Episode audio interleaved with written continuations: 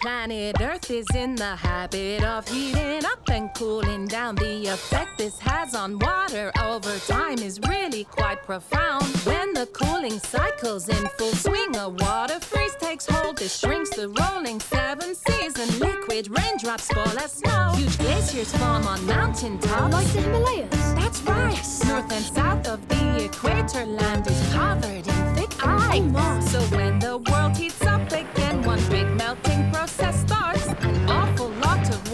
water, Water? begins an ocean march.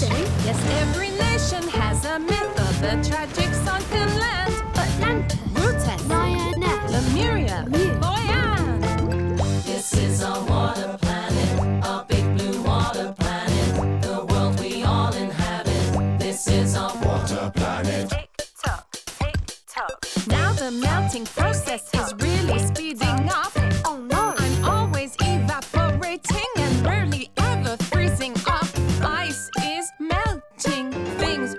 change if the melting does not stop.